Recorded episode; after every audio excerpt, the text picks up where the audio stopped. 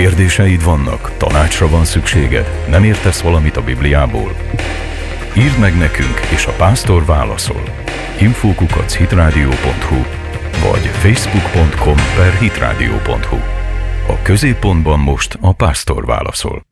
Pontosabban nagyon sok szeretettel köszöntöm Pátkai Mihály üzletember vállalkozót, akivel most egy különleges tematikus tanácsadó órát tervezünk. Szia Misi, szeretettel köszöntöm. Szervusz Szandra, üdvözlöm szeretettel a Hit Rádió hallgatóit. A közösségi médiázásról lesz szó, egy kicsit keresztény szemszögből vizsgáljuk meg a közösségi média használatát, és ezzel kapcsolatban várjuk elsősorban a kedves hallgatók kérdéseit az infokukachitrádió.hu e-mail címre, vagy a 0614317010-es telefonszámon is ostromolhattok bennünket a kérdésekkel. Nagyon sok szeretettel köszöntjük egyébként a Facebook Live nézőit is, mert hogyha jól látom, most Facebookon keresztül megy az élő közvetítés, de lehet, hogy a Hit Radio YouTube csatornáján keresztül is. Igen megerősítette a közösségi média felelősünk Kántor Fanni, köszi Fanni, szuper, tehát a csapból is mi folyunk, kedves hallgatók, de hát fel kell venni a versenyt a trendekkel, és még mielőtt szóhoz engedlek, Misi, hadd mondjam el a kedves hallgatóknak, hogy lesz ma egy meglepetés vendégünk remélhetőleg. Reménység szerint német Sándor a hídgyülekezete vezető lelkésze fogja magát és beugrik hozzánk, hiszen ezekben a percekben ér véget talán a Szentpál Akadémia évnyitója, ezen vesz részt német Sándor, és miután befejeződik ez, átjön hozzánk, és tőle is lehet kérdezni. Ne a közösségi média használatával kapcsolatosan kérdezzünk tőle, hanem elsősorban azzal a nyílt levéllel kapcsolatosan, ami most megjelent a hetek legújabb számában is, és sok portálon is lehetett olvasni arról, hogy német Sándor egy felhívást tett közé a karizmatikus evangéliumi pásztorok felé, amelyben Magyarország és az Európai Unió helyzetét ecseteli a szargentini jelentés kapcsán. Nos, de akkor Misi, tényleg újra szeretettel köszöntelek, és akkor közösségi médiázunk egy- egyet. Te nagyon aktív vagy, úgy tudom, a bevezető bevezetőben is mondtam, hogy talán több mint tízezren követnek a Facebookon. Igen, körülbelül egy éve kezdtem aktívabb lenni, és nagyon szeretem. Szereted? Megszeretted? Nagyon megszerettem, igen, hozzám nagyon fek, nekem nagyon fekszik ez a stílus, főleg amit a Facebook képvisel, hogy rövid üzeneteket lehet megosztani képpel, és nagyon interaktívvá válik, mert pillanatok alatt ugye jönnek a kommentek, lájkok, vagy mérges jelek, és akkor az ember egyből tudja, hogy milyen reakciót reakciót vált ki a bejegyzése. Tehát akkor te egy éve kezdted el, és már is ilyen sok követőd van. Azért azt gondolom, ez nagyon szép eredmény. Szerinted mi a titkod? Hát jó kérdés, nem tudom. Igyekszem őszintén megnyilatkozni, és aktuális témákban, amik úgy gondolom, hogy talán foglalkoztatják a hozzám hasonló világnézetű embereket, illetve amik kapcsolódnak a mindennapjainkhoz, akár hitéleti jellegű, akár a hitgyülekezetével kapcsolatos, akár a közéleti jellegű, aktuál politikai ügyek, vagy akár nemzetközi ügyekben úgy gondolom, hogy talán van szükség arra, hogy egy kicsit így értekezzünk, beszélgessünk egymás között. Majd még erről részletesebben is beszélünk, de akkor egy picit általánosságban véve vizsgáljuk meg azt, hogy ugye a közösségi média ilyen szintű elterjedése szerinted hogyan változtatta meg, hogyan befolyásolja az életünket, a hétköznapjainkat? Teljesen megváltoztatta szerintem. Ugye aki csak akar, az gyakorlatilag egy újsággá vált, egy médiummá vált, és elkezdi osztani az észt. Jó emberek, rossz emberek, okos emberek, buta emberek, mindenféle forrásból származó információk elérhetővé váltak, hihetetlen mértékben megnövekedett az információhoz való hozzájutás lehetősége, gyakorlatilag a zsebünkbe került az okostelefonokon keresztül az egész világ, így is hm. mondhatnánk. Tehát én azt gondolom, hogy nagyon sokat segít is, hogyha jó dolgokra használjuk, és borzasztó sokat rombol is egyszerre. A rombolást azt, azt milyen szempontból, hogyan érted?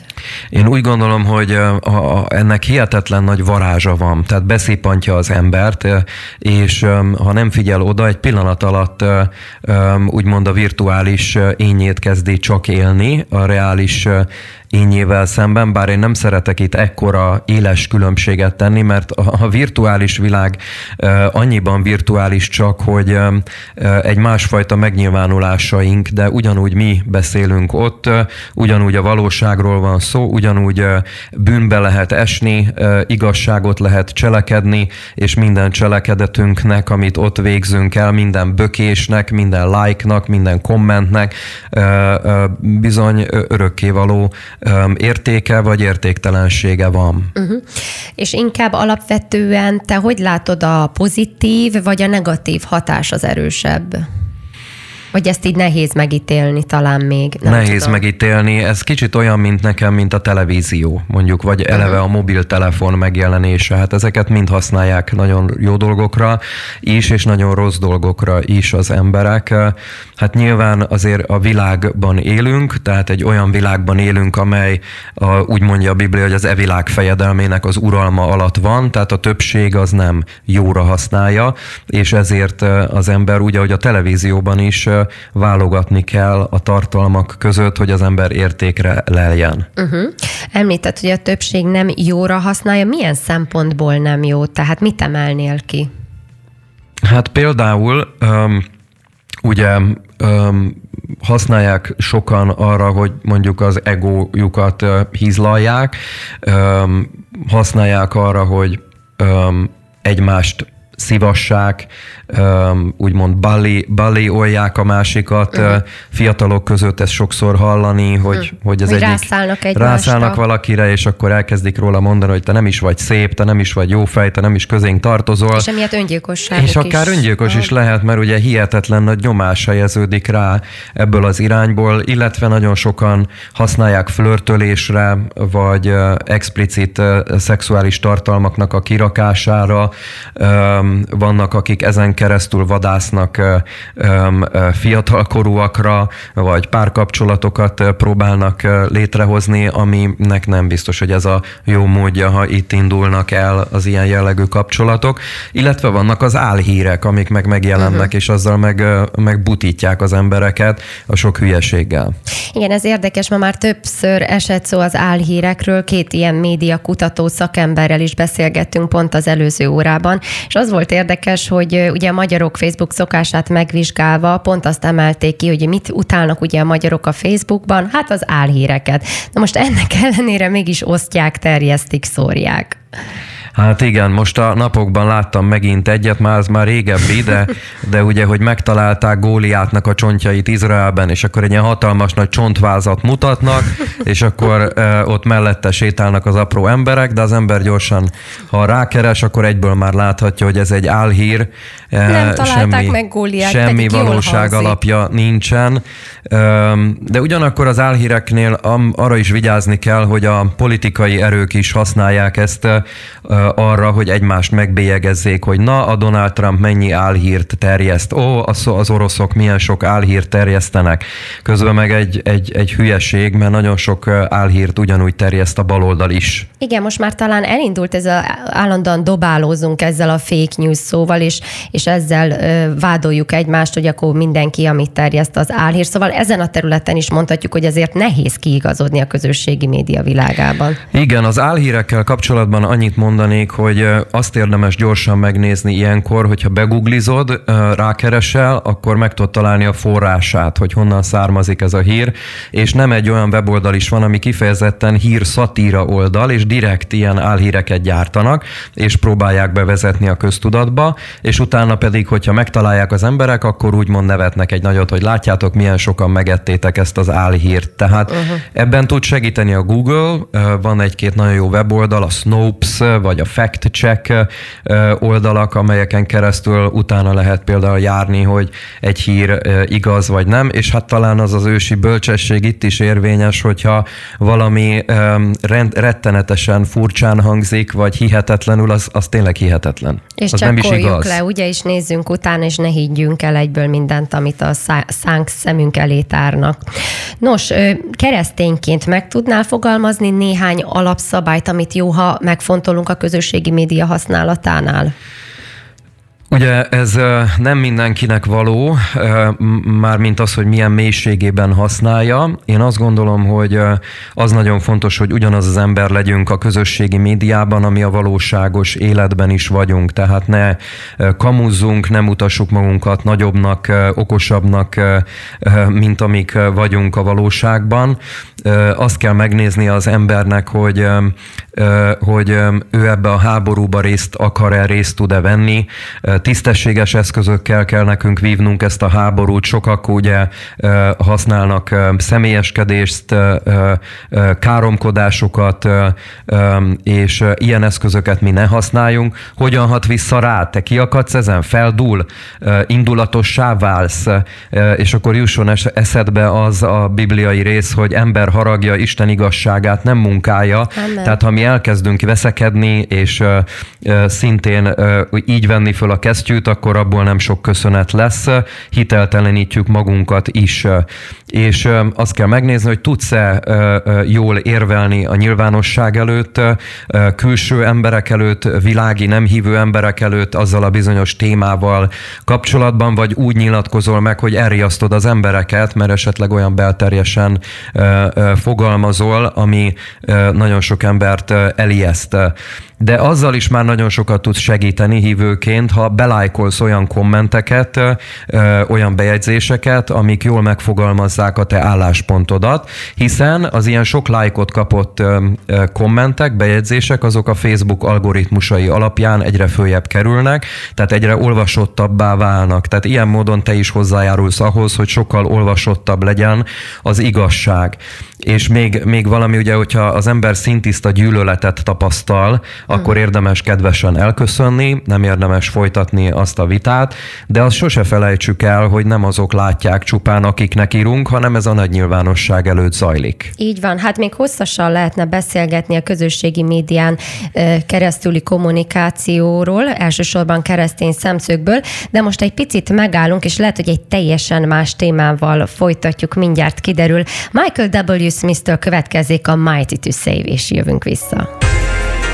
Most a középpontban a pásztor válaszol.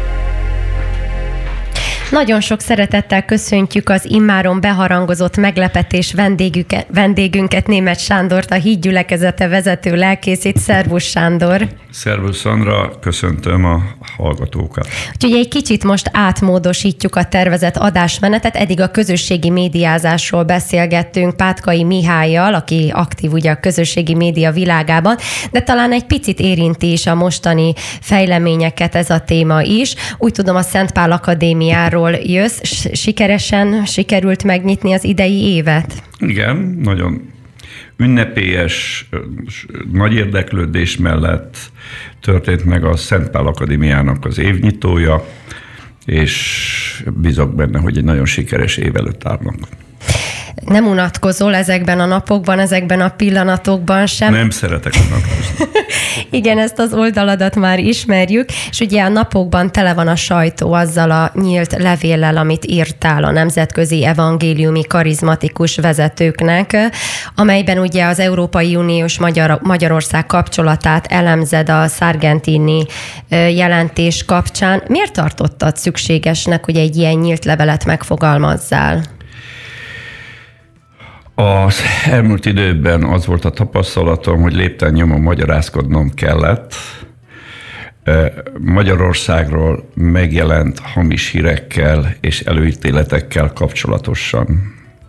Nagyon fárasztó, hogy találkozok amerikai, külföldi barátaimmal, testvéreimmel, és ezeket a kérdéseket teszik fel, mert nagy a érdeklődés ma a különösen Egyesült Államokban a politikai folyamatok és események iránt, és sok keresztény szimpatikusan figyeli Magyarországgal kapcsolatos információkat, hírözönöket, igen. És azt a kampányt, ami már több éve zajlik, különösen 2015 óta Magyarország és Magyarország kormányával szemben. Uh-huh és nagyon sokszor akaratlanul is az ember kénytelen apologetikus tevékenységet folytatni Magyarország mellett, de bevallom, ezt én örömmel csinálom. Uh-huh. És az elmúlt években megerősítette a nemzeti közösséghez való tartozásomnak az érzését. Uh-huh.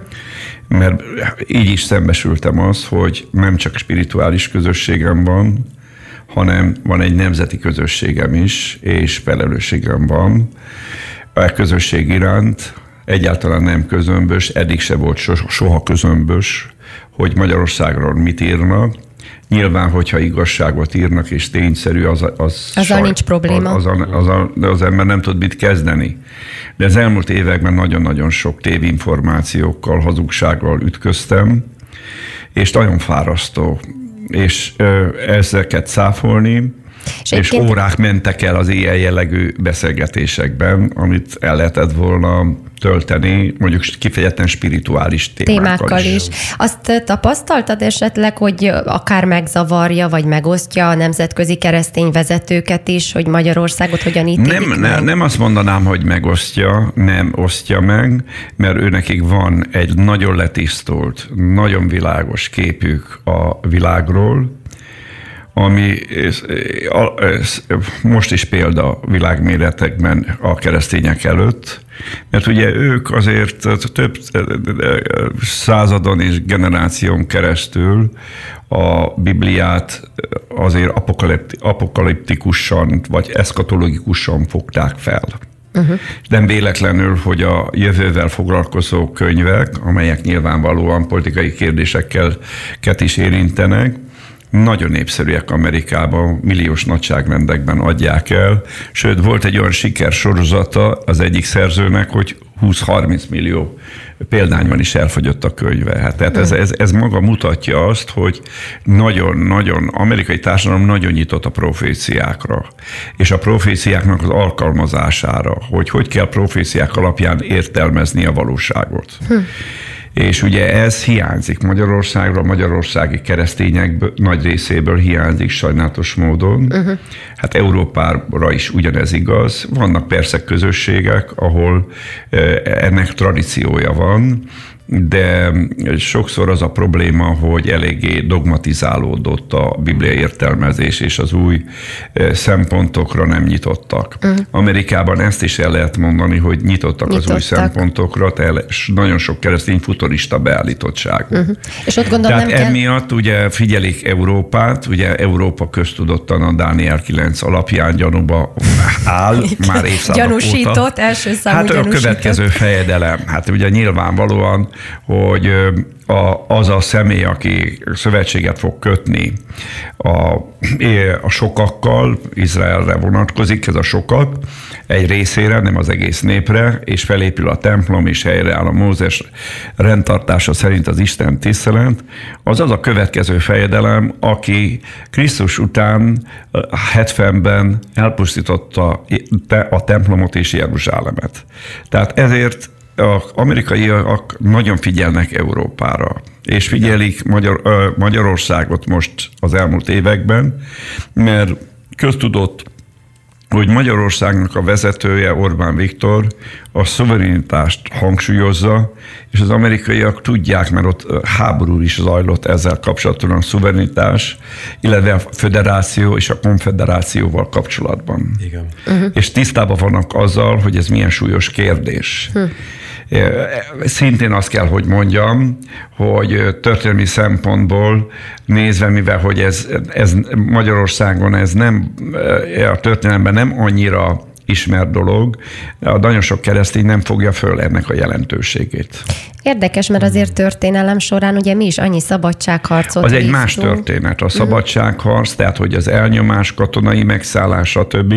De itt egy másról van szó, hogy olyan egyezményeknek és szövetségek születnek egyezmények alapján, amelynek eredményeképpen a különböző rendszereket, nemzeti egy, e, rendszereket egységbe e, e, helyezik, és a különálló nemzeti kereteken belüli rendszereket felszámolják. Tehát a nemzetek fölötti egységes rendszerbe integrálják a nemzeti rendszereket. Birodalomban? És ennek, követ, ennek következménye természetesen az, hogy fokozatosan csökken a nemzeti parlamenteknek és a nemzeti kormányoknak a szuverenitása. Tehát és egy, kialakul a hatalomnak egy central, nemzetközi szinten egy centralizációja. És ugye ezzel kapcsolatosan a Magyarország és Magyarország kormányának a képviselői többször is kifejtették az álláspontjukat, ami a keresztény világnak az érdeklődését fölkeltette. Uh-huh. Ezért ismert ember lett keresztény világon belül is Orbán, Orbán Viktor. Viktor igen. Előtte már talán egyik adásba utaltam, hogy soha nem tudtam elérni, hogy a Kádár Jánosnak a nevét megjegyezzék. Amerikaiak. De az előző miniszterelnökre, miniszterelnökökre igaz. Mert semmi olyan problémát nem tudtak, vagy látást megfogalmazni a nemzetük és a világ számára, ami a magyarokon kívül érdeklődésre adhatott számot. Igen.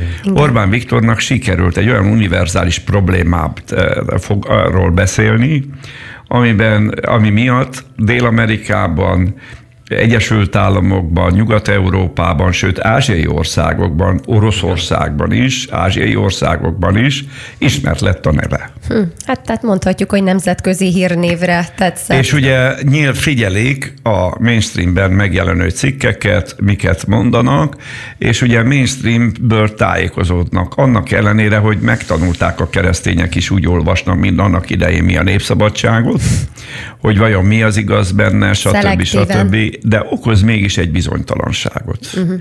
Tehát, hogy mivel, hogy nem kapják meg a tényállítást. És, uh-huh. én, és ezt tettem én. Tehát talán az másodszor, másodszor, ezért.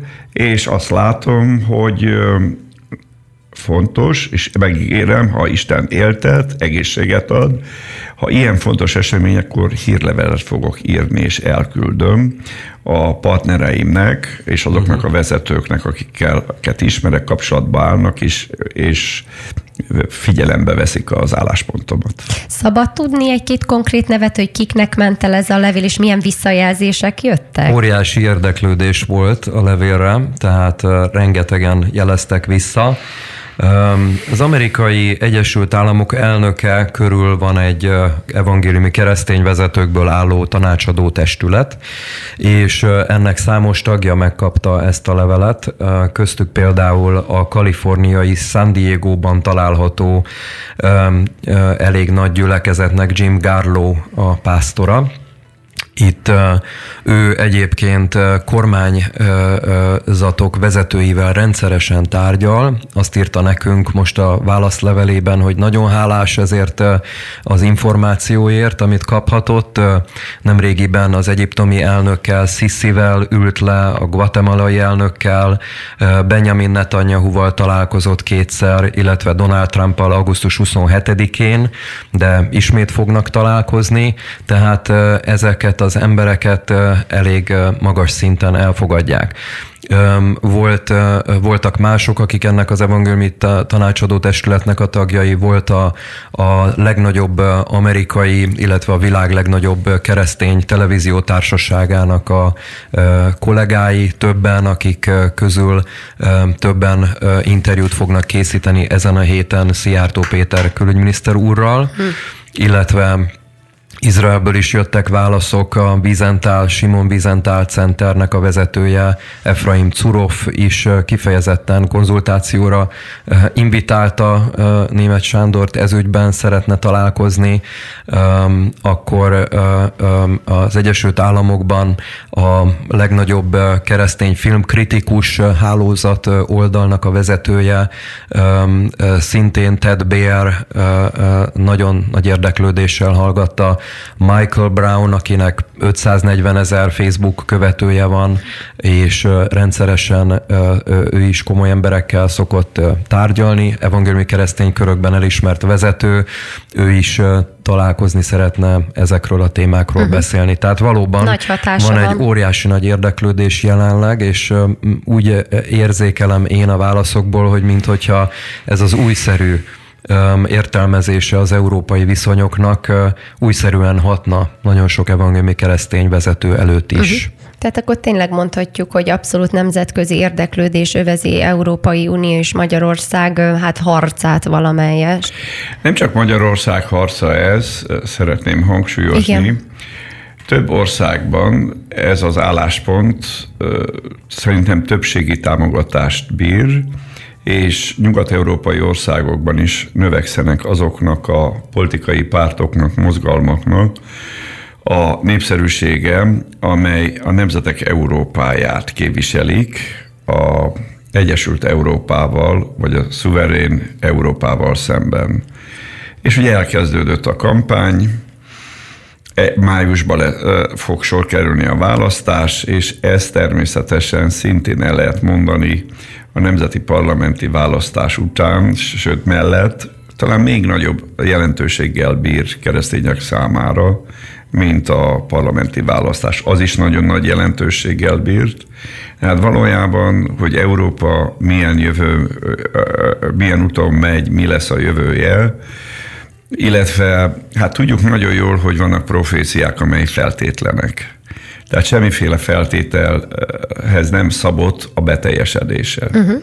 Tehát be fog teljesedni, nyilvánvalóan Európa érintett lesz abban a világ diktatúrában, abban a világrendszerben, amiről akár a jelenések 13 beszél, Vagy és, és újra központi szerepet fog játszani az utolsó világháború kitörésében. Armageddonról beszélünk, ami jelenések 16. fejezetében szerepel.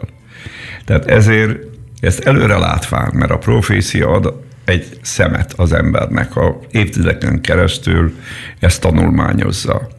És természetesen, hogy én mindig arra teszem a hangsúlyt, hogy ne egy dogmatikus ismeretté merevedjen a Biblia ismeret, hanem a gyakorlati életre vonatkozóan tudja azt az ember alkalmazni. Például képes legyen az ember a proféciák világosságát által fölismerni a világban zajló folyamatokat. Melyek folyamatok azok, amelyek segítik az ébredést, vagy akár az ébredéstnek a lehetőségét, társadalmi, kulturális lehetőségét hozzák létre, és milyen eh, politikai, gazdasági, kulturális folyamatok vannak a világban, amelyek ellehetetlenítik még a meglévő egyházaknak a tevékenységét is, nemhogy ébredést hozzanak létre.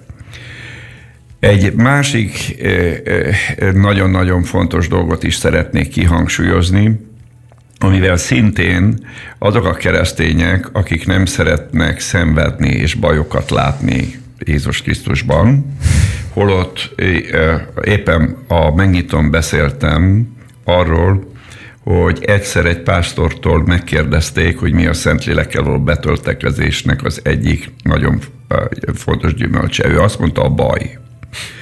És azt kell, hogy mondjam, ez messze menőkig igaz.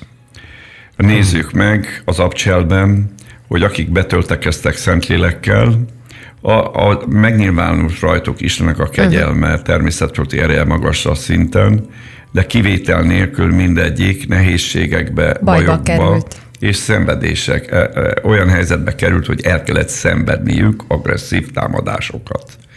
De most ez a baj és szenvedés tűrő képességtől ma írtóznak a keresztények. Mm, igen. Rosszul vannak nevelve, szocializálva. Uh-huh. Például, amikor én megtértem, nekem is azt hazudták, hogyha betöltkel szent szellemmel, boldog leszel. És másfél évig nem tértem magamhoz, mert nem ezt tapasztaltam meg, hanem egyik baj jött a másikra. Ugyanis, mivel hogy keresztény, a katolikus háttérbe születtem bele, és úgy nőttem fel, hogy minden rendes, becsületes és tisztességes ember katolikus, ezért én azonnal a saját családomban is rossz ember lettem. Uh-huh. És ugyanígy a környezetemben. Hát képzett katolikus teológiára jártam, akkor egy teológus hallgatók, évfolyam társaim, hogy néztek rá. Jó. A német Sándor megbolondult, meghűlt, egy szekta eh, karmaiba esett. Uh-huh ez volt, ezek voltak a legfinomabb előítéletek. És ezek elbizonytalanítottak, vagy nem? Nem bizonytalanítottak el, mert valóságos találkozáson volt Jézus Krisztussal és a Szent Szellemmel, és abba amikor találkoztam, olyan erősít jött létre bennem az Isten erejének a kiáradása által, hogy hát hogy örültem neki. Meg az is igazság, hogy én a családi környezetemben én nem a kényelmes és a a ilyen happy életvitelt tanultam meg. Uh-huh. Apám a haláltorkámból szabadult ki. szabadult ki a második világháborúban, akkor fogságba volt, stb.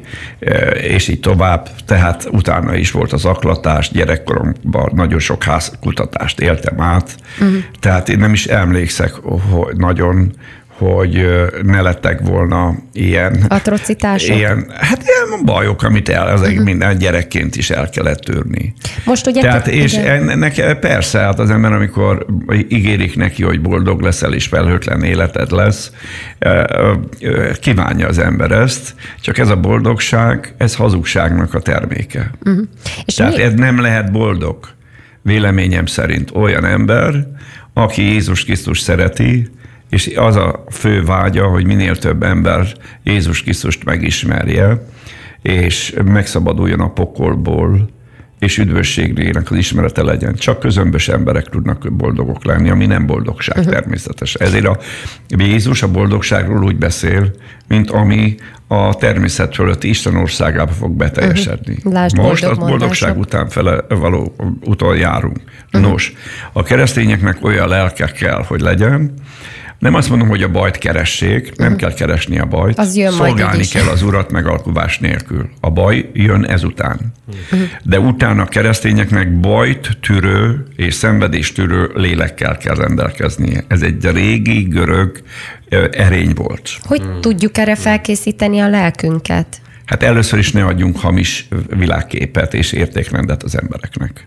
Ne hamisan értelmezzük a Bibliát ne gyávaságra szocializáljuk az embereket, hanem bátorságra. Ne azt mondjuk, hogy a kényelmet szeressék, és akkor beüljenek stúdiókba, kutatóterületekre, stb., és ott elefántcsontorükba lejék az életüket. Ki kell Ugye már sokan tudnak írni, sok értelmiségi van, ezek között vannak, akik az igazságot szolgálják a tudásukkal, az igazságosságot, maguk úgy, ahogy felfogásuk szerint. Kivétel nélkül mindegyik körül látom folyamatosan zajlanak a viharok, de vannak olyanok, akik szeretnek ebből távol tartani, és inkább ne csináljunk semmit, mert akkor nem lesz bajunk. Uh-huh. De ebből lesz a legnagyobb baj. Igen, azon gondolkoztam, hogy vajon ez a, tehát Magyarországon is a rendszerváltás, illetve a jóléti társadalmak kialakulása miatt alakulhatott vajon ki ez a mentalitás sok keresztényben, hogy kerüljük a konfrontációt. Hát a társadalom fáradtságával tudom magyarázni, hányatott sorsú nemzet a magyar. Az előző generációk sokat küzdködtek, csak gondoljál, hát mondjuk az én őseim, szüleimre, a második világháború, 56, kommunista diktatúra, tehát ezt érték. Előtte a nyilas, stb. ezt élték le. Tehát ne, előtte a nagyszüleim, meg a, ugye az első világháború. Ő nekik, ő egy más generáció volt, mert ők monarchiába születtek, az egy édeskés kultúra volt a 19. század végén, de viszont ahogy éppen egy mostani új magyar film ábrázolja, hogy ez a törékeny, hogy mondjam, éden pillanatok alatt összeomlott, mert nem volt ennek semmiféle alapja. Uh-huh. A rossz volt mögötte. Uh-huh. És általában az szokott lenni, hogy hiába színezik be a rosszat festékkel, mázolják be, a, a, ami a festék mögött van, az a felszínt előbb-utóbb fel fogja emészteni. Uh-huh. Tehát ez, ez az oka annak, hogy az emberek mindig csalódnak hogy nem veszik észre, hogy a felszín alatti valóság és a felszín sokszor ellentétben van. Hm. És mindig a felszín alatti valóság fölemészti a felszínt.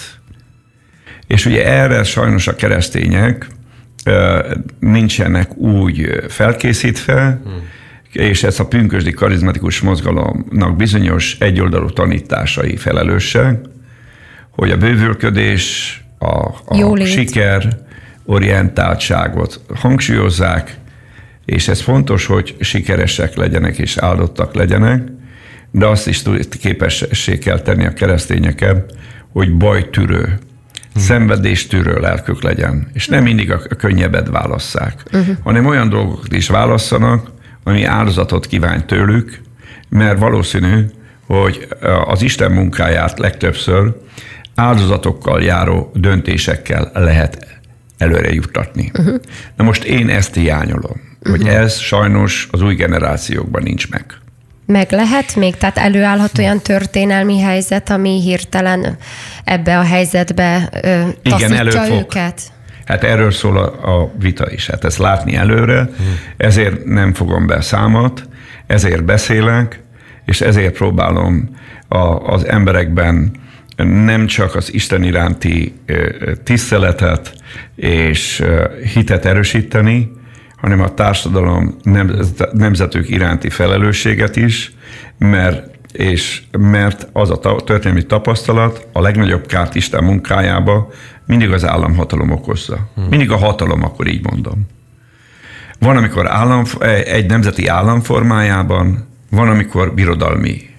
Nem véletlenül, hogy Izraelnek a, a sorsa, a sorsát, történelmi sorsát, diaszporának a sorsát, babiloni fogság után világbirodalmak határozták meg. Dániel ezért csak azzal a világbirodalmakkal foglalkozik, ami a diaszpora sorsát meg, e, e, meghatározták, és el kell mondanom, hogy a legtöbb világbirodalom a zsidóságnak bajt, szenvedést okozott. És ott is lehet látni, hogy már szinte kilátástalan ez, azért keresik a világbirodalmakkal való megbékélést, ahelyett, hogy a zsidó identitásnak és Izraelnek a megújítására tennék a hangsúlyt, és Izraelnek az építésére. Holott véleményem szerint ez a járható út. Ha Izraelt szolgálják, áldások tudnak lenni a világ számára. De ha a világot szolgálják, akkor sajnálatos módon, legalábbis eddig a történelmi tapasztalat, de az én biblia ismertem szerint újra és újra ütköznek Isten akaratával. Uh-huh. És ugyanezt látni a keresztényeknél is, hogy meg kell érteni a keresztényeknek. Jobb eh, lejátszani a meccseket. Uh-huh. Nincs érdek, érték, eh, eh, értékkülönbségek, nézet, ütközések nélkül fejlődés, előrehaladás. Ha te egy olyan embert meg akarsz győzni a hitről, aki úgy van szocializálva, hogy szinte semmit nem hisz a Bibliában. De nem csak az a probléma, hogy nem hisz, tele van ellenérvekkel és állításokkal, amelyek homlok ellentéte Isten igényének. Te nem tudsz ö, úgy ö, érvelni, hogy ne okozzon nézet összeütközést, Igen. érzelmi, intellektuális, szellemi szinten.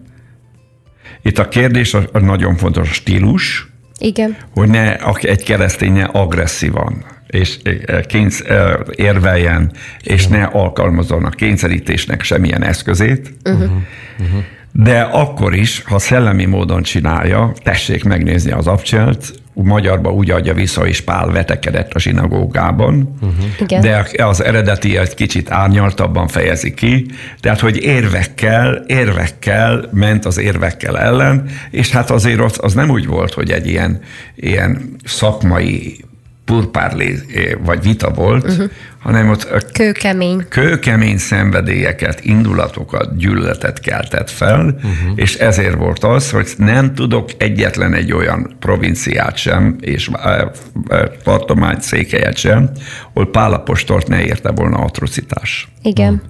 Tehát ezt meg kell érteni, hogy mivel, hogy át akarják alakítani az államot, a hatalmat, egy szuperállamot akarnak létrehozni és már deklaráltan ez a szuper állam nem lesz barátságos a kereszténységgel, ja. az evangéliummal, az igazi egyházzal. Uh-huh. Jobb most felébredni. Uh-huh. És kérdezhetek Persze, egyet, hogy ez a, a, a, ahogy kommentelünk a Facebookon, és hogy nézzük ezeket a, harcokat, vitákat, észrevettem, hogy a keresztények egy része az apolitikus jellegű. Tehát arról beszél, hogy csak Jézus Krisztus evangéliumát hirdessük, tegyünk jót a szegényekkel, karitatív munkát végezzünk, az egyház mit keres a politikába, ez is ebből a konfliktus kerülő magatartásból fakad? Abból is, meg én ezeket dekadens keresztényeknek tartom. A dekadencia azt jelenti, hogy a valós kihívásoktól, problémáktól elidegenednek. És a vallást és a hitet egy ilyen önszuggerálásra használják, ami által a hitük által szerzett ismereteket, ismereteket arra használják föl, hogy egy mesterséges jólétbe és boldog, vélt illuzórikus boldogságba tartják magukat. És amikor találkoznak olyan keresztényekkel, akik húsvérvalóságok, és a húsvér valóságba akarják beleültetni az igazságot, akkor elkezdnek sikitozni, vagy sivalkodni, mert ez fölzavarja az ő nyugalmát, közömbösséget. De nem, és akkor elkezdenek eh, vádaskodni. Miért kell a hatalomhoz így uh-huh. közelhúzódni? Most például ugye, Igen. hát eh, egyszerűen az élet hozta így, Igen. hogy az érvelésünk, szempontom, amit például a levelében is megfogalmazom, az egybeesik az Orbán Viktorral. De nem azért esik egybe az Orbán Viktorral, mert én utánzom az Orbán Viktor, vagy az Orbán Viktor a német Sándor, hanem van tőlünk független egy értékrend, Igen. ami a zsidó kinyilatkoztatáshoz kapcsolódik, és ő politikusként, én meg szellemi emberként ragasz, a, a, a, kapcsolódok hozzá, és mhm. rajtam kívül számos szinte komoly keresztény vezetőt ismerve mindenki így kapcsolódik hozzá. Uh-huh. Csak az itt a periférikus keresztényeknél látok a gondolkozásmódjukban zavarokat. Én nem értem, uh-huh. hogy proféciákat hogy lehet úgy értelmezni, ha nem figyeljük a nagy politikai eseményeket? Hát a politika az életről szól. Ugye hát az a, az a hatalomnak a gyakorlása. Uh-huh minden, ami a politikával kapcsolatosan, az bel akarnak tolni a hatalomba, és ilyen módon a, a gyakorlat lesz belőle, ami az egyéneknek, a gyülekezetnek, keresztényeknek a jövőjét, sorsát alakítja. Például,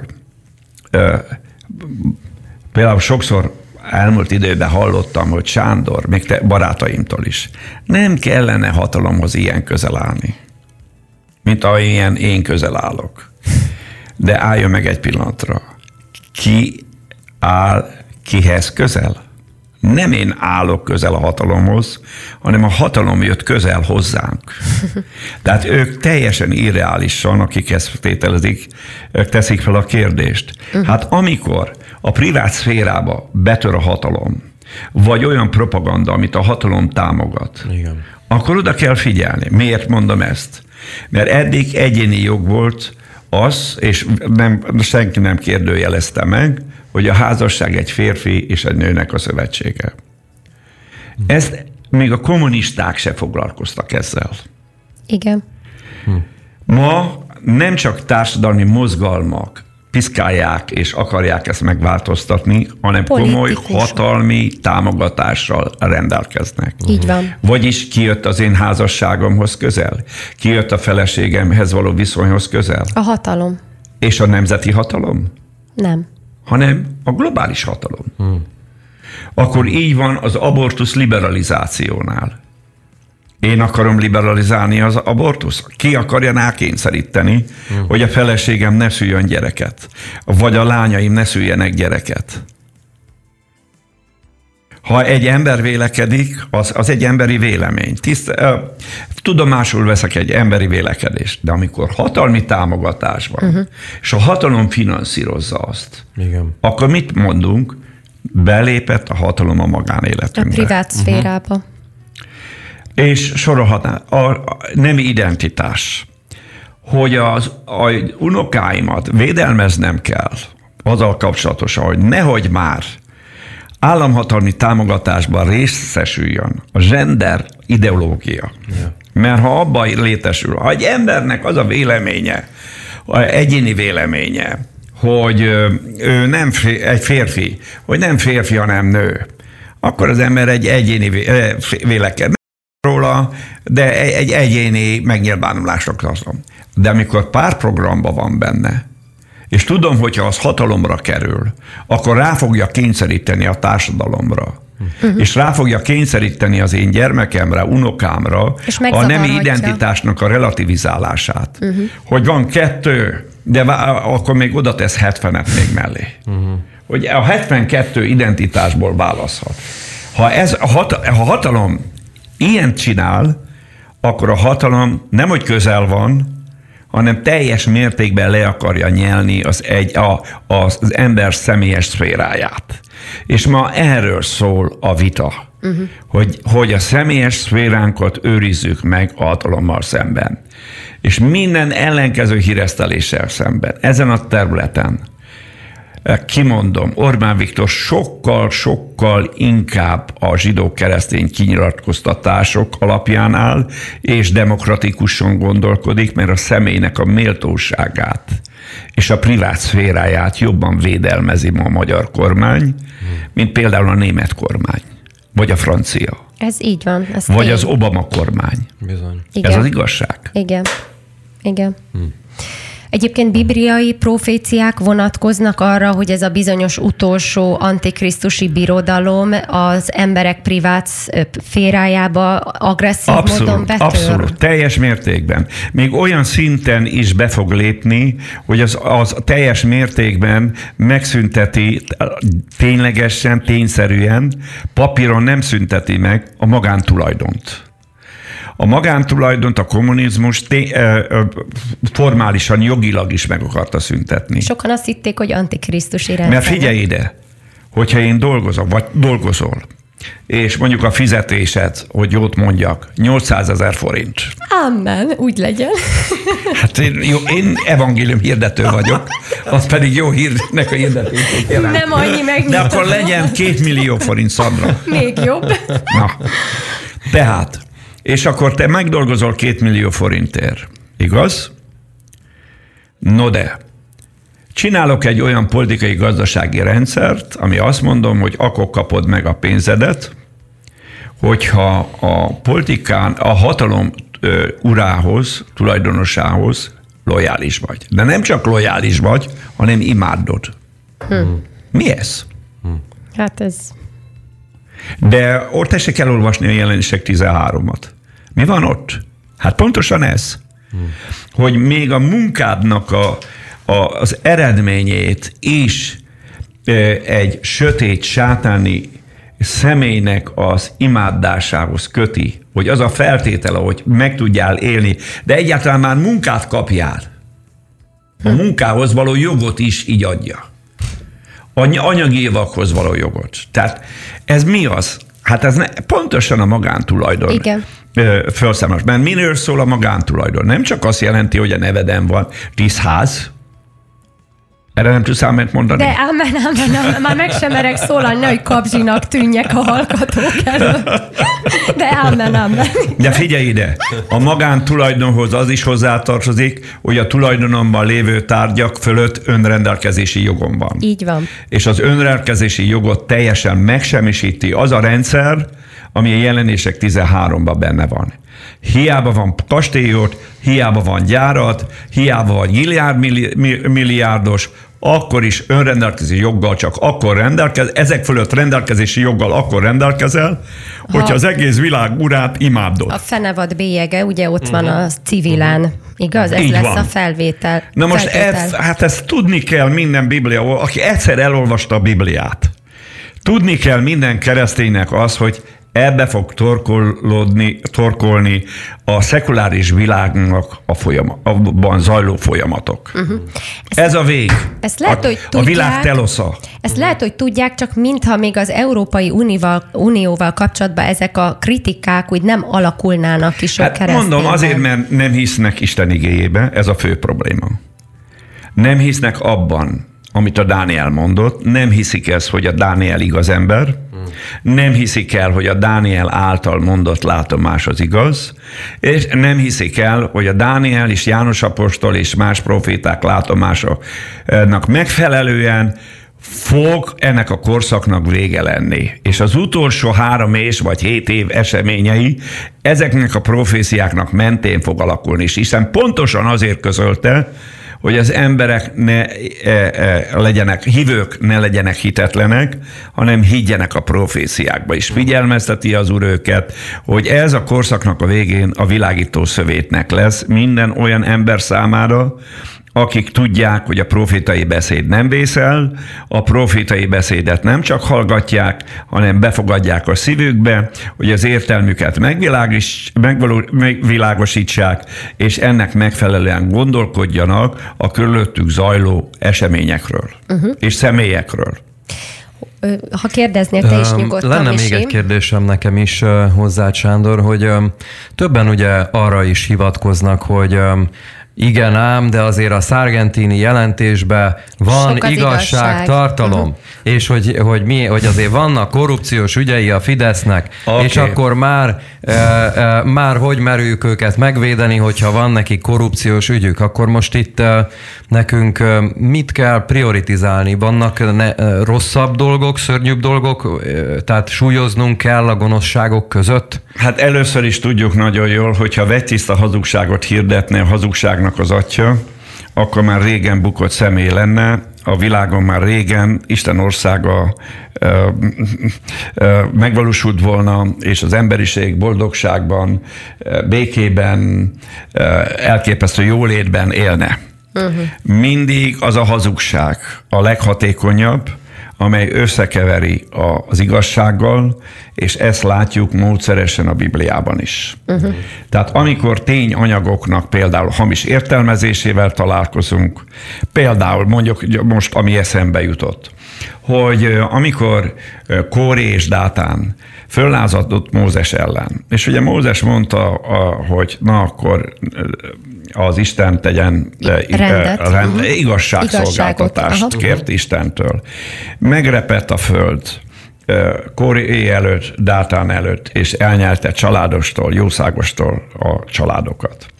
Utána mi történt? Egy, az egész nép látta ezt az eseményt, tényt látott. Uh-huh. Utána látjuk, hogy különböző módon értelmezték. Az egyik azt mondta, Mózes, te ölted meg Gyilkos. ezeket az embereket. Ja. Tehát úgy állították be Mózes, mint gyilkost. Igen. Igen.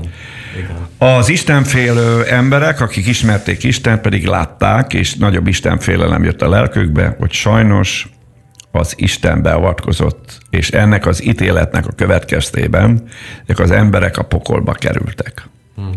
És látjuk, hogy folytatódott ezért újra a szakadás Izraelbe, és megint kiváltotta az Istennek az ítéletét. Hm. És e, például ez is egy probléma. Hm.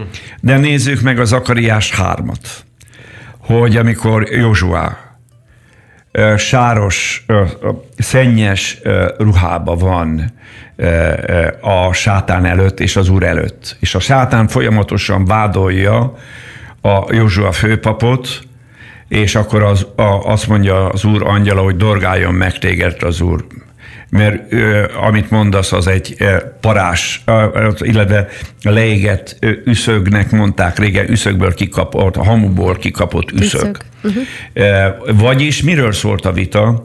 A Jeruzsálemnek a helyreállításától. Tehát a Jeruzsálemnek a helyreállítását vádlásokkal és rágalmazásokkal, vádiratokkal akarja az ellenség meg, eh, a sátán megakadályozni. Ez egy látomás a szellemvilágban, ahogy a fönn, a magasságban, a mennyekben, mert a sátánnak van bejárata a mennyekben, végzi ezt a felforgató tevékenységet Jeruzsálem ellen, hogy megakadályozza Jeruzsálemnek a helyreállítását és felépítését és a mesiás eljövetelét. És és miért hivatkozik, mit, mivel vádolja, mind igaz történelmi bűnökkel. Hm. Tehát van alapja, úgymond. Igen. És De egyről elfeledkezik az ellenség az Istennek a tulajdonságáról hogy irgalmas, kegyelmes. Amen. És aki feléje fordul, az megtapasztalhatja az irgalmát és a kegyelmét. kegyelmét. És, és azt arról is elfeledkezett a sátán, hogy Isten elkötelezte magát Ábrahámmal, Jákobbal, szövetséggel való, Jákobbal való szövetségben, hogy az ő magját nagy népé teszi, és a magja áldott lesz. És többször megerősítette különböző módon. És e, ugyanezt lehet mondani, hogy nézzük meg a politikai vezetők közül, ki van közelebb, most ne arról vitatkozzunk, hogy ki bűnös, ki igaz, mert én nem látok egy igazat sem.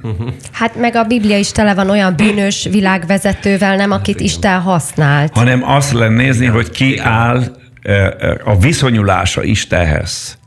Kiben, a melyik viszonyban találhatsz megnyitottságot. El kell mondanom, hogy a prostituáltakat kedvelő Trump nagyobb nyitottságot mutat az Isten kegyelme iránt, mint nagyon sok tisztességes keresztény. Hm. Hát Jézus Ez van. megmondta, hogy a paráznak... Mert azt mondja az Úr, azt mondja az Úr, hogy a betegeknek van szükségük orvosra. Igen. És az ember vala, valószínűnek tartom azért nyílott meg, mert tudja nagyon jól, nagyon sok piszkos dolgot tett az életébe, és szégyelli magát. És szeretne ebből kijönni. És legalább úgy akarja kifejezni, hogy a keresztényekkel jót akar tenni. A kegyelem megműködik. Na de akkor Orbán Viktorra visszatérve, illetve a Én a, vádakra. a Orbán Viktorról azt tudom mondani, hogy a magyar miniszterelnökök közül például a pünkösdi karizmatikus mozgalom iránt támogathatná jobban is. Mert ugye sokszor Lehetne kapod a vádat. is. Igen. de semmiféleképpen nem szektaként kezeli őket, és nem elutasító. Igen. De eh, ezt nem, amióta élek, nem tudom elmondani a többi miniszterelnökről ezt. És akkor erre a Sargentini jelentésre visszatérve, tehát Igen. akkor, ahogy írtad a nyílt levélben is, vannak benne problémák, meg fél igazságok, de akkor a, a fő probléma azzal van, hogy, ö, hogy egyfajta, tehát egy hadjáratot, ö, egy ideológiai... A, a keverékkel van bajom, a szinkretizmusával van bajom, és a céljával. Hmm. Hogy a célja a rombolás.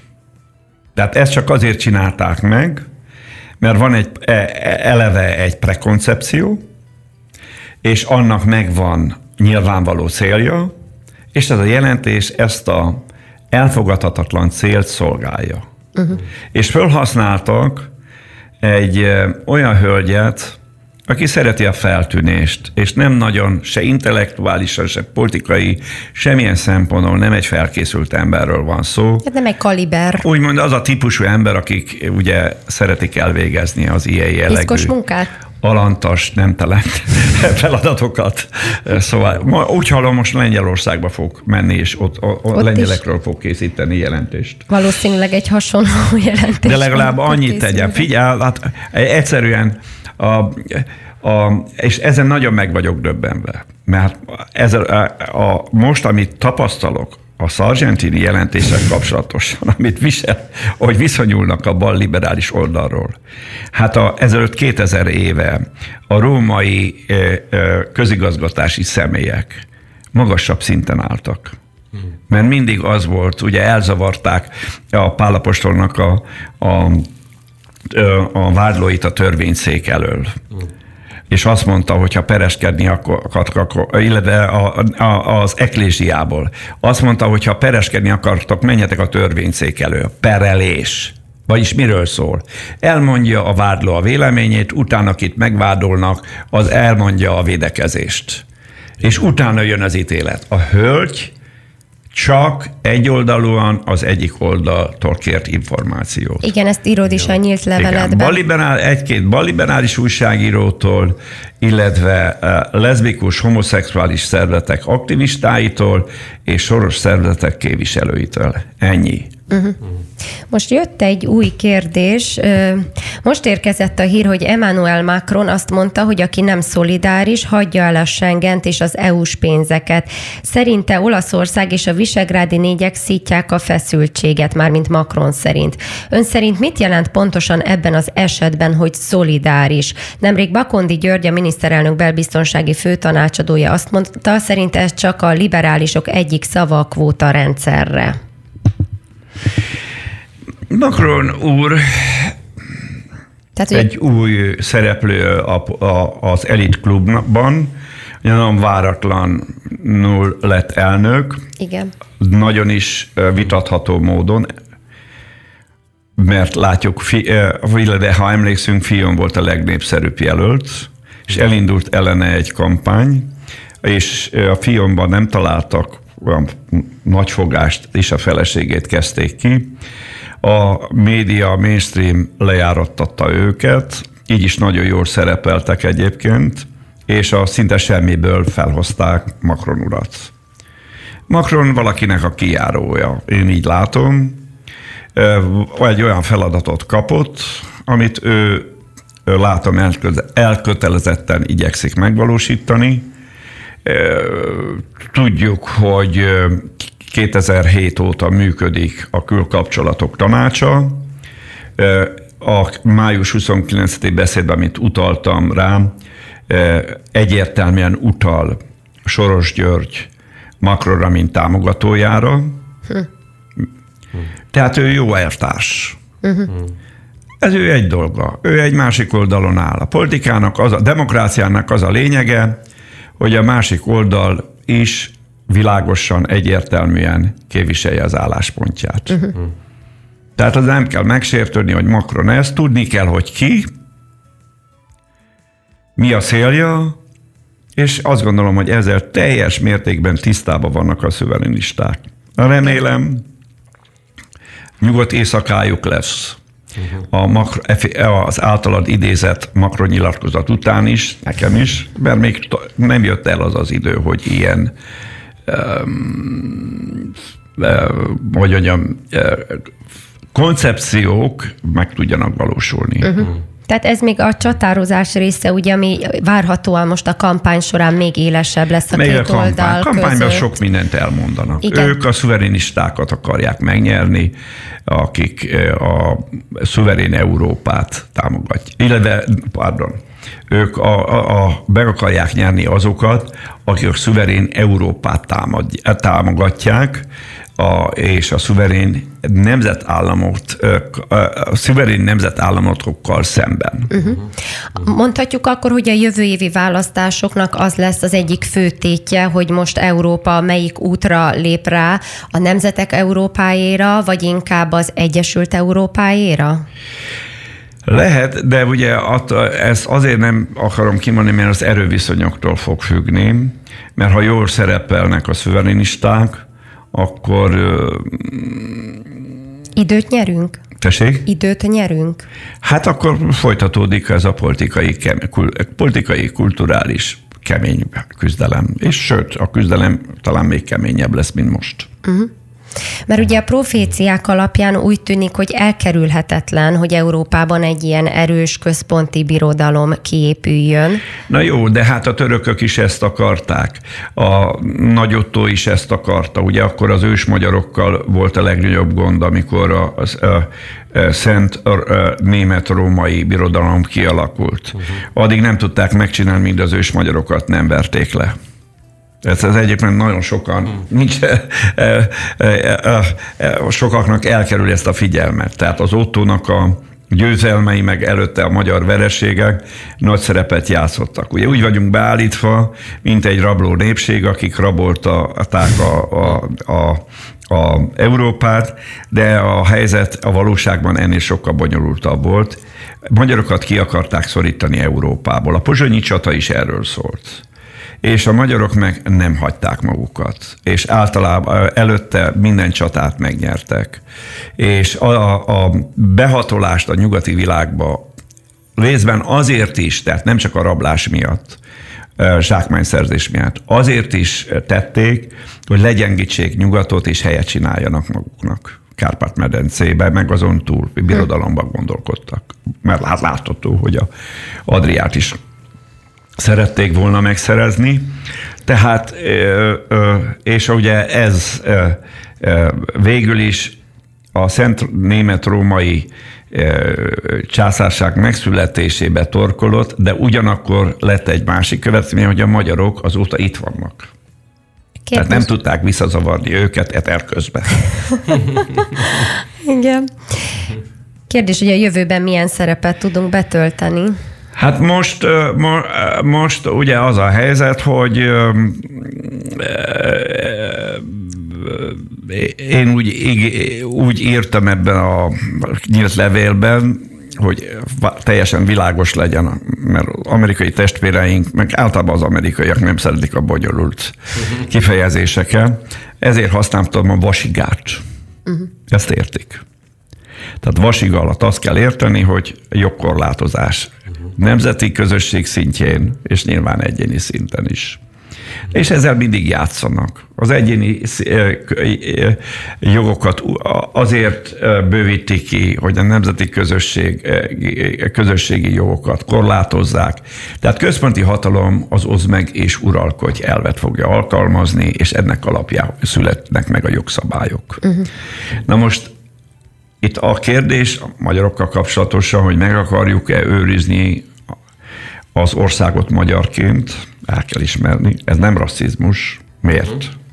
Sokan azzal vádolnak bennünket, uh-huh. hogy ez az. Oké. Okay.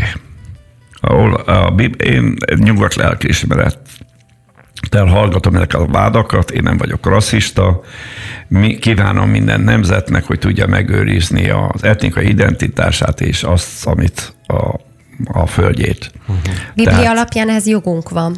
Abszolút. A, Isten az emberiséget nemzeti közösségekre osztotta fel, és adott bizonyos etnikumok, sok etni, etnikumnak adott államalapító képességet és erőt. Van, akik ezen sajnálatos módon nem szereztek meg, nem Isten adta, hanem ehhez meg kellenek természetes képességek és feltételek.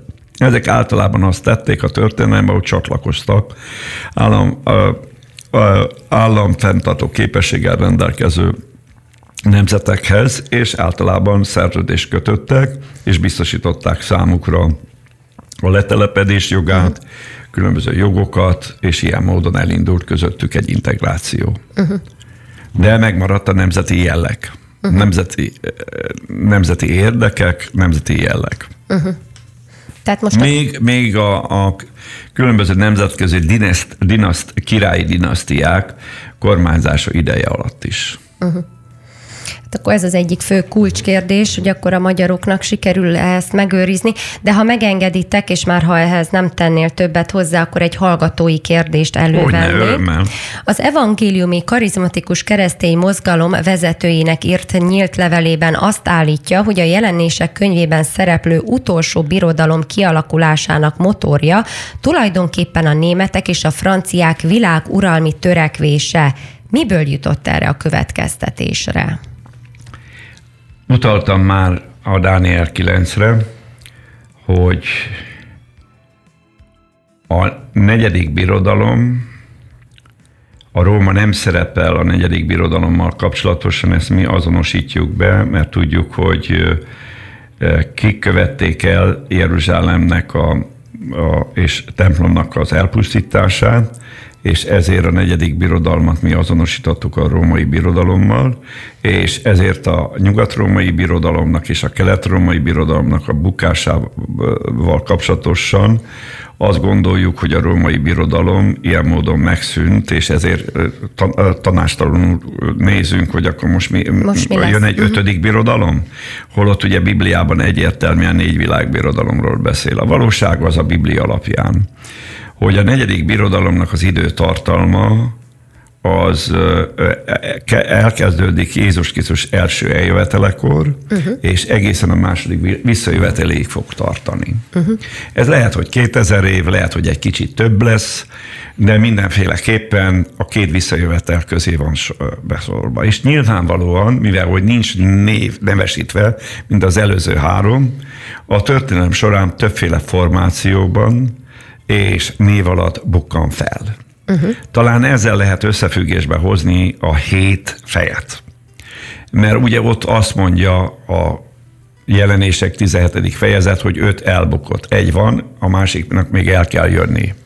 De látjuk, hogy az utolsó világbirodalom az tíz államszövetsége. Ez egyértelmű, hogy nem lehet se az ókori, se középkori változatai.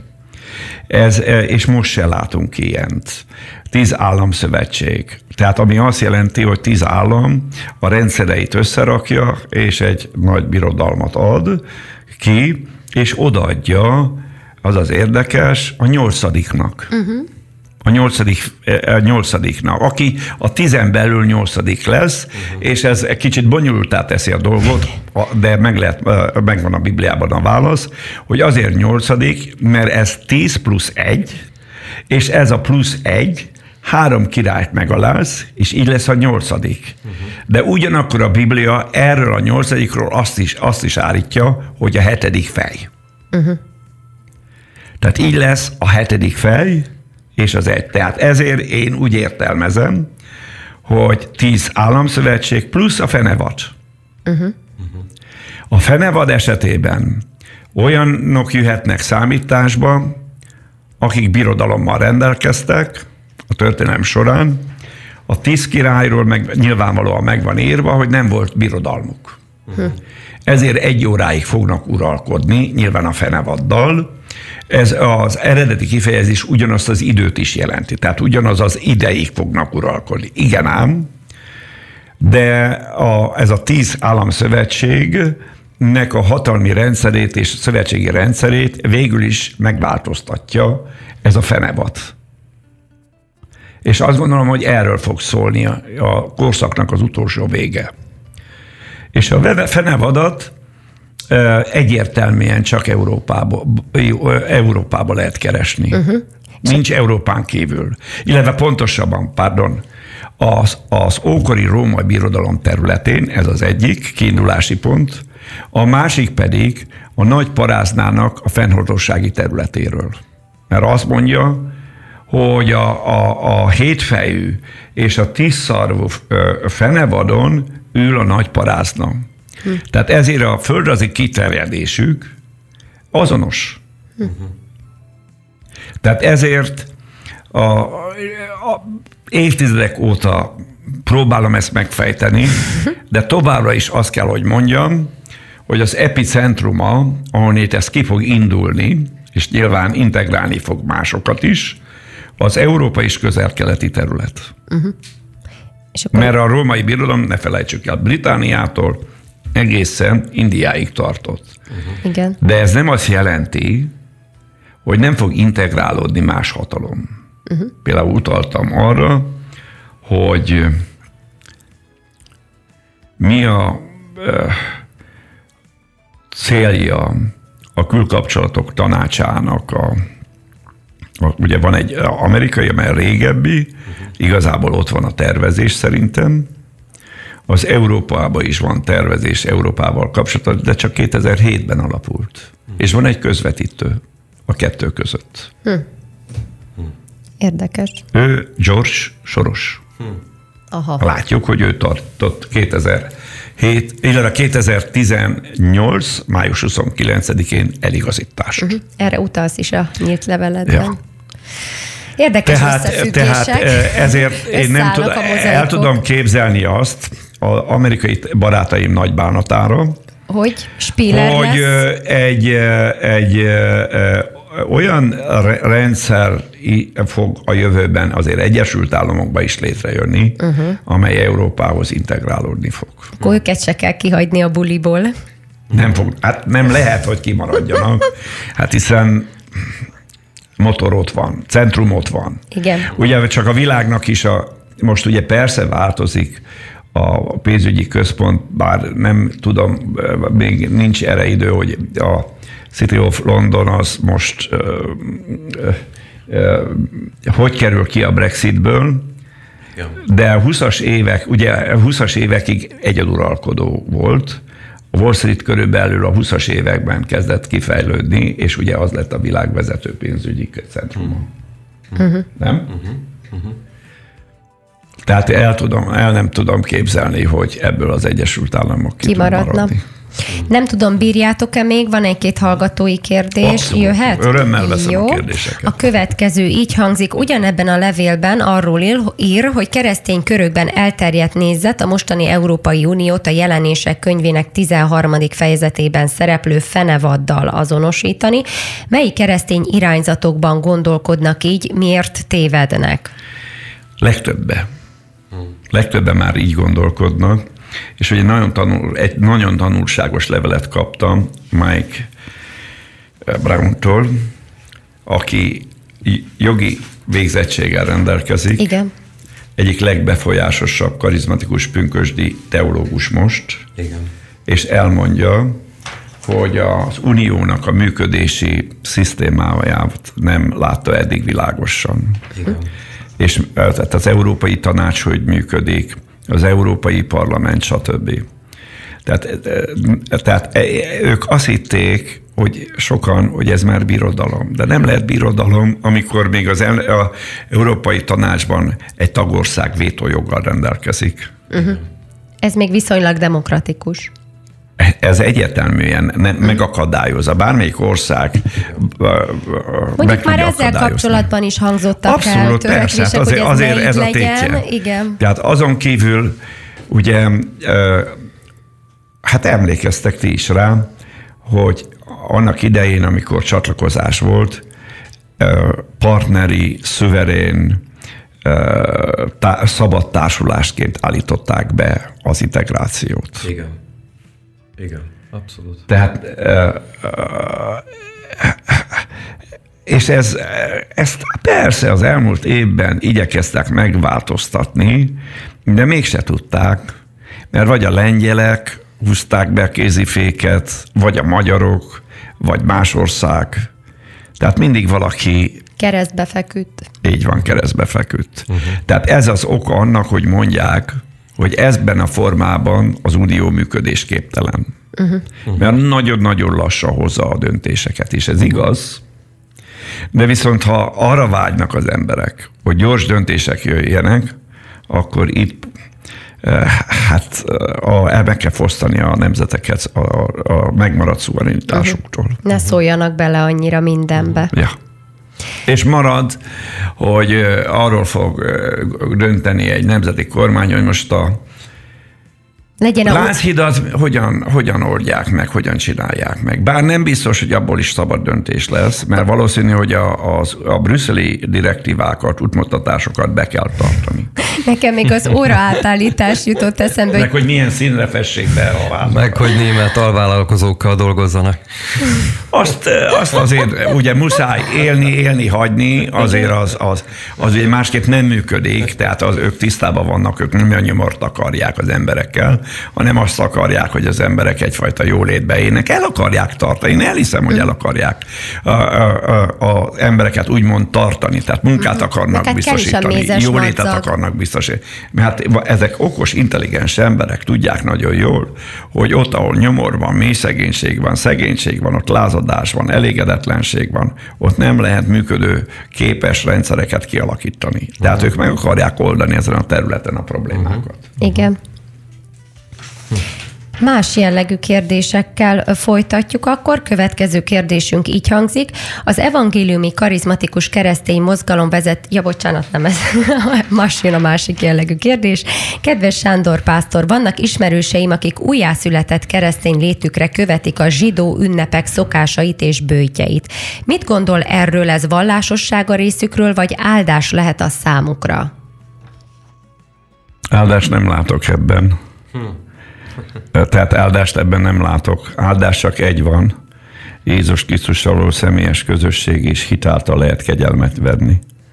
Tehát ez nem működik most, mert nincs templom, nincs, nem, ugye hát pontosan amiről beszélünk három és fél évig, a Mózes rendtartása szerint helyreállítják a, az istentiszteli áldozatot, tehát az ünnepeknek a kegyelem közvetítő ereje az a templomi áldozatokhoz volt kötve. Tessék elolvasni az ünnepeket.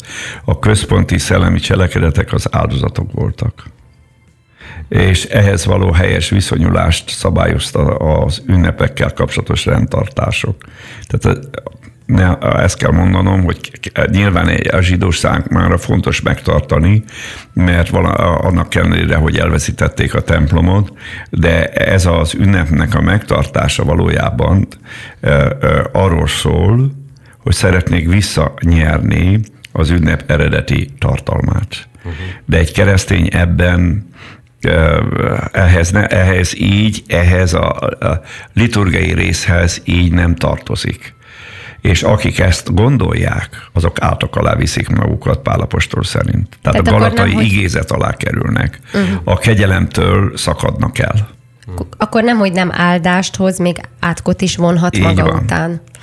Akkor hát a Pálapostól, Pálapostól például eh, eh, rendszeresen ezért üldözték, Pálapostól egész életében ezért került bajba. Ezt az alapigazságot próbálta megmagyarázni. Hm. És minden köp, köpdösték, eh, megostorozták, száműzték, mindent csináltak vele, uh-huh. csak hogy, hogy hallgasson erről a témáról. Uh-huh. Tehát egyszerűen azt kell, hogy mondjam, akik ilyen csinálnak, egyszerűen nem értették meg az evangéliumot. Nem, ért, nem értik az új szövetséget, miről szól. Uh-huh. Még hogyha valaki... És nem értik az Ószövetséget sem, szeretném azt elmondani.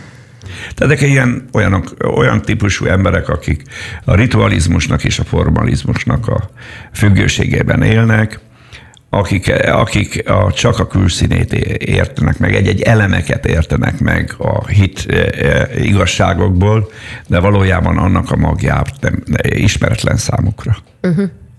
Talán azért is fontos erről beszélni, mert pont most zajlanak ugye az őszi zsidó ünnepek, és lehet, hogy sokakat ez megzavar valamelyest, hogy meg akarják valahogy ünnepelni, megemlékezni ugye ezekről Persze, a szellememmel figyelek Istenre, tisztában vagyok vele, hogy hát itt is az identitási zavar van. Ha analizálnák ezeknek a, a, szoban forgó testvéreinknek az identitását, nagyon valószínű, hogy gyökértelenek. És az azon se lepődnék meg, hogy most, amiről beszéltem nemzet szuverenitással kapcsolatosan, ezzel kapcsolatosan ellenérzéseik lennének. Hmm. Ma a egyik alapvető probléma az identitási zavar. Hmm.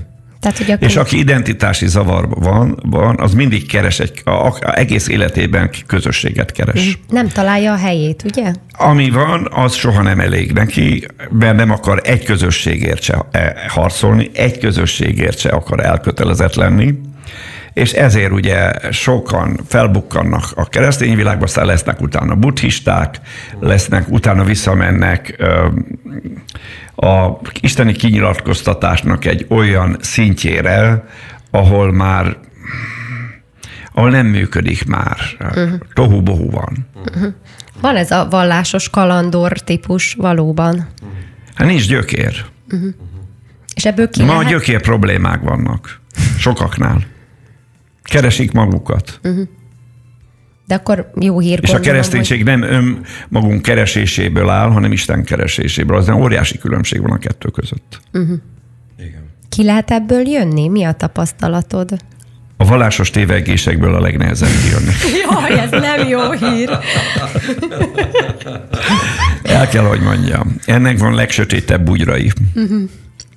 Én látom, hogy eh, valaki belekeveredik teológiai tévedésekben, meg nagyon nehezen tud kijönni. Ha ki is jön, utána is rajta marad egy fleck. Tehát uh. egy ilyen bélyeg marad rajta. Uh-huh. Akkor vigyázni Sok esetben. Nagyon. Nagyon fegyelmezett embernek kell lenni, és nagyon-nagyon komoly munkába, intellektuális munkába terlik, hogy egy, valaki egy téveigésből ki tudjon jönni. Uh-huh. Ezért Pálapostól nézd meg. Többször utal az eretnekségekkel, a hamis tanításokkal szembeni óvatosságra. Uh-huh.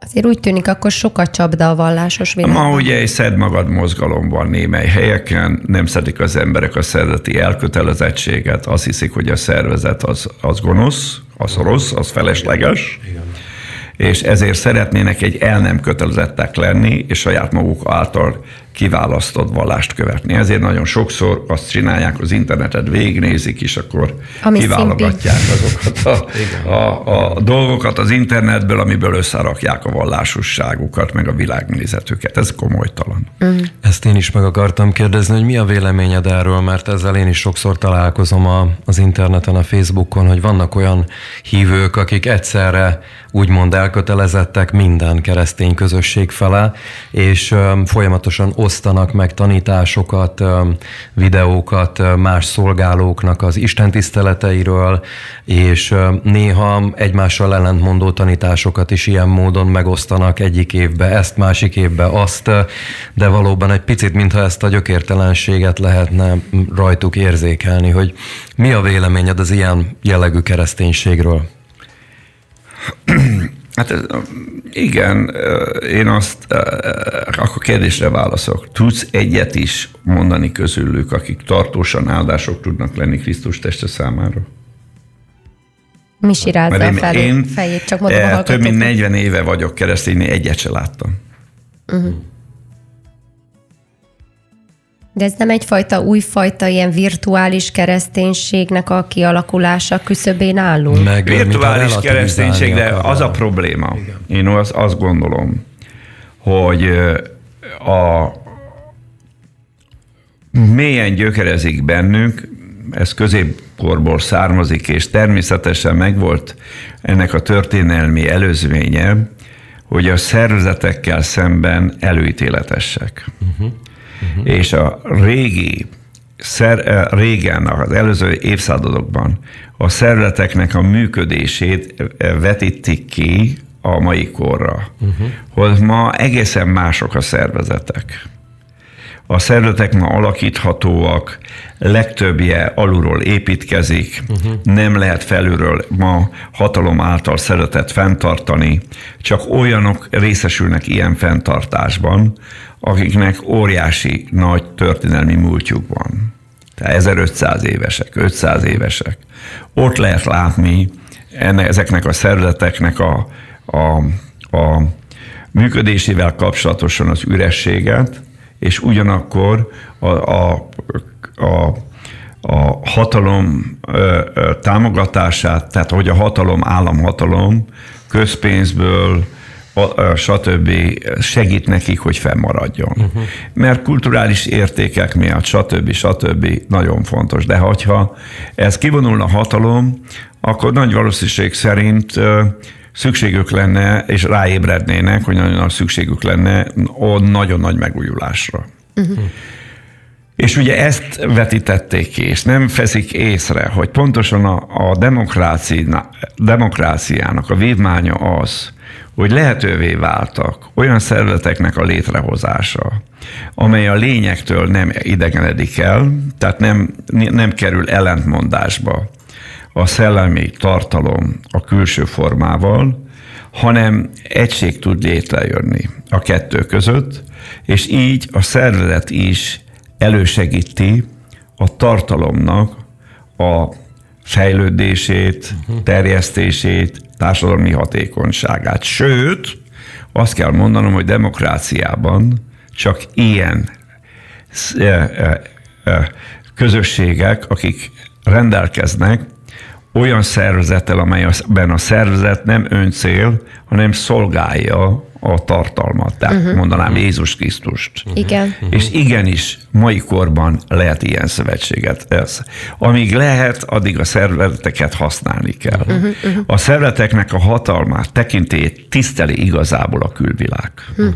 És nyílnak meg a lehetőség az evangélium hirdetése előtt. Uh-huh. Uh-huh. Tehát azonnal megnézdik ma Wikipédián, bárhol, uh-huh. hogy egy szervezetnek mekkora tagsága Súlya. van, mekkora befolyása van, megnézik az illetőknek a követését, megnézik, hogy milyen intézményeket tartanak hát fenn. Számít ez, igaz? Így uh-huh. veszik figyelembe, hogy partner, vagy pedig nem üldözik, csak hagyják, hogy fejlődjön. Uh-huh. Uh-huh. Igen, ezt nemrég Igen. egy prédikációban Tehát ezért keresztényeknek nem érdemes kivonulni a sivatagba uh-huh. amikor még nincs, nem vagyunk körülvéve az ellenséggel. Uh-huh. A Jézus is azt profétálja, akik Jeruzsálemben vannak, hogy akkor meneküljenek, amikor a pusztító utálatosságot látják. Ha nem látjuk a, a parlamentben, a városunk centrumába ezeket a borzalmakat, akkor még ne fussunk. Akkor, akkor ne fussunk ki a sivatagba. Igen. Eljön majd annak is az ideje. De ne siettessük, Igen. hanem inkább akadályozzuk, lassítsuk a folyamatokat. Igen. És a szervezetekkel lehet lassítani. Igen. Minél több olyan szervezet működik, amely Isten országában áll összefüggésben, annál több akadály van a gonosz misztériumának a társadalmi térhódításának az útjában. Hm. Uh-huh. Ezért fontos a szervezet. Uh-huh. Nem tudom, Misi, még ezzel kapcsolatban van-e hozzáfűzni valód vagy kérdésed, ha nem, akkor javaslom, hogy még egy utolsó kérdést beolvasok, ami szintén a Sargentini jelentésről szól, hogy akkor ezzel zárjuk a beszélgetést. Kedves Sándor, ön szerint a Sargentini jelentés valós veszélyt jelent az országra nézve, vagy pedig az, hogy a jelenlegi kormány ilyen határozottan kiáll az elvei mellett, a vezető országok közé sorolhatja Magyarországot? Tehát a kérdés első része azt a, kérdezi, teszi hogy fel valós a kérdést. veszélye. Valós veszélye Valós. rendelkezik. Mert ugye szokták mondani, hogy volt már ilyen-olyan jelentés, semmi nem, nem, nem, nem, nem, nem, nem Minden lett. ilyen jelentés. Ugye a gazdasági és más jellegű együttműködés, szerződéskötések, ugye tőke áramlás, igenis befolyásolja egy társadalomnak milyen a külvilági megítélése. A tőke, ugye magyar, mivel hogy a magyar gazdaság nem olyan erős, nem tőkeerős, és ezért a mély szegénységet a nemzeti gazdaságból nem lehet megoldani, ezért szükséges, hogy a tőke bejön az országba. A tőke meg akkor jön, amikor van bizalom. A kulcs dolog a bizalom. Ezek a jelentések a bizalmat aláássák. Leminősítik az országot, vagy már a leminősítés, lent tartják. Tehát előítéletek se, országok mindig nehéz, nehezebb pénzügyi gazdasági uh-huh. helyzetbe kerülnek. Ugye ezt meg néhány éve Oroszországgal szemben elkezdték alkalmazni, de ugye az orosz gazdaságnak vannak tartalékai, az energia forrásai szinte kimeríthetetlenek, uh-huh. de mégis nagyon megviselte Oroszországot. Uh-huh. A mai napig is érezhető a hatása.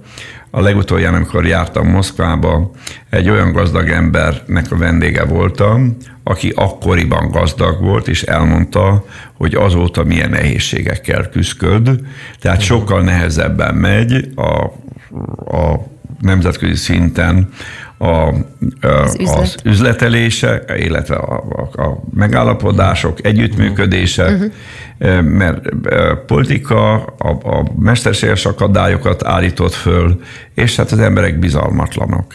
És ez ma eszköze bizonyos országokkal szembeni hadviselésnek. Tehát, hogy állandóan bizalmatlanságot keltenek bizonyos országokkal kapcsolatosan, híresztelésekkel, stb. Uh-huh. Oroszország a legjobb példa erre. Hát el akarják szigetelni őket. El akarják szigetelni. Azt akarják, hogy ne erősödjön, ne fejlődjön, hanem maradjon gyenge, mert félnek egy fejlődő, növekvő Oroszországtól. Most ezzel nem akarok belemenni, hogy most ez eh, reális vagy irreális, stb. Uh-huh. stb. De nyilvánvalóan, hogy ezért az orosz ö, ö, emberek is, és az orosz ö, kormány is nagy hangsúlyt tesz arra, hogy Oroszországról ö, a külvilágnak jó képe uh-huh. legyen. Megkeresik és, a és Magyarország meg sokkal törékenyebb és sebezhetőbb, mint Igen, Oroszország. nincsenek tartalékaink. Tehát Magyarországnak piacra van szüksége, tőkére van szüksége, és így tovább. Tehát Magyarország, nagyon fontos, hogy Magyarországgal szemben bizalom legyen. De ez az, hogy akkor nagyon tudnak zsarolni bennünket. Hát sajnos, ugye ezt a levélben is utaltam, hogy a, a két legnagyobb országnak, Franciaországnak, Németországnak szinte korlátlan a zsarolási lehetősége. Uh-huh. A kis országokkal szemben, akik a privatizációkor, hát el, szerintem sok esetben felelőtlenül kiszolgáltatottá tették magukat a német Cégeknek. és a, a francia gazdasági hatalom előtt, és ugye ennek most látjuk, hogy megvannak a politikai következménye, hogy például a franciák szinte menetrendszerűen ismétlik, hogy nem fogjuk eltartani ezeket is, ezeket az országokat. És hát közben elfeledkeznek arról, hogy az idebe, ahogy a piacot megnyitották a magyarok, úgy, hogy a nemzeti gazdaságot felszámolták azon áron is, és ö, jelen pillanatban az itt lévő ö, ö, cégek több pénzt visznek ki, úgy tudom, még most is Magyarországról, mint amit az EU visszaoszt. Nem beszélve az agyelszívásról. Hát az agyászívás az, az megint egy olyan probléma, ami hát talán így van, amit a Bisi mond, talán még, még nagyobb probléma a- az előbb említett problémánál. Igen. Hogy az ország ifjúságnak a színe javát kiszívják az Kiviszik. országból. Pontosan. És gigamilliárdosoknak a csicskásai változtatják őket, és sok esetben a saját nemzeti érdekeikkel szemben használják fel. Hát ezeket halva nincs könnyű helyzetben Magyarország, szóval nehéz látni akkor a kiutat. Nehéz helyzetben van Magyarország, de nem csak Magyarország, minden ilyen jellegű ország. Ezt érzik a lengyelek is, szerintem a csehek is, Ugye nem, csak nézzük meg, Szlovákia nem tér magához. Egy gyilkosság kellett ahhoz, hogy a szlovákok a Szlovákiában zavar jöjjön létre. Ugye egy újságírót is a élettársát megölték, Igen. és mai napig nem tudják kideríteni, hogy kik vannak, de egy nagy politikai változást eredményezett, uh-huh. és lérezni az egész országban a bizonytalanságot. Uh-huh. Ezért nagyon fontos a keresztényeknek imádkozni Magyarországért. Pont ezzel, és a vezetőiért. Igen, pont ezzel kapcsolatban jött egy kérdés, és hogy valóban pozitívan zárjuk ezt a beszélgetést, tehát hogy hogyan tudunk okosan imádkozni Magyarországért közben járni. Na, Misi. Én már sokat beszéltem. Szóljál te is hozzá. Szoktál Először imádkozni hittel, Magyarországért? Hittel kell biztos. imádkozni, az nagyon fontos.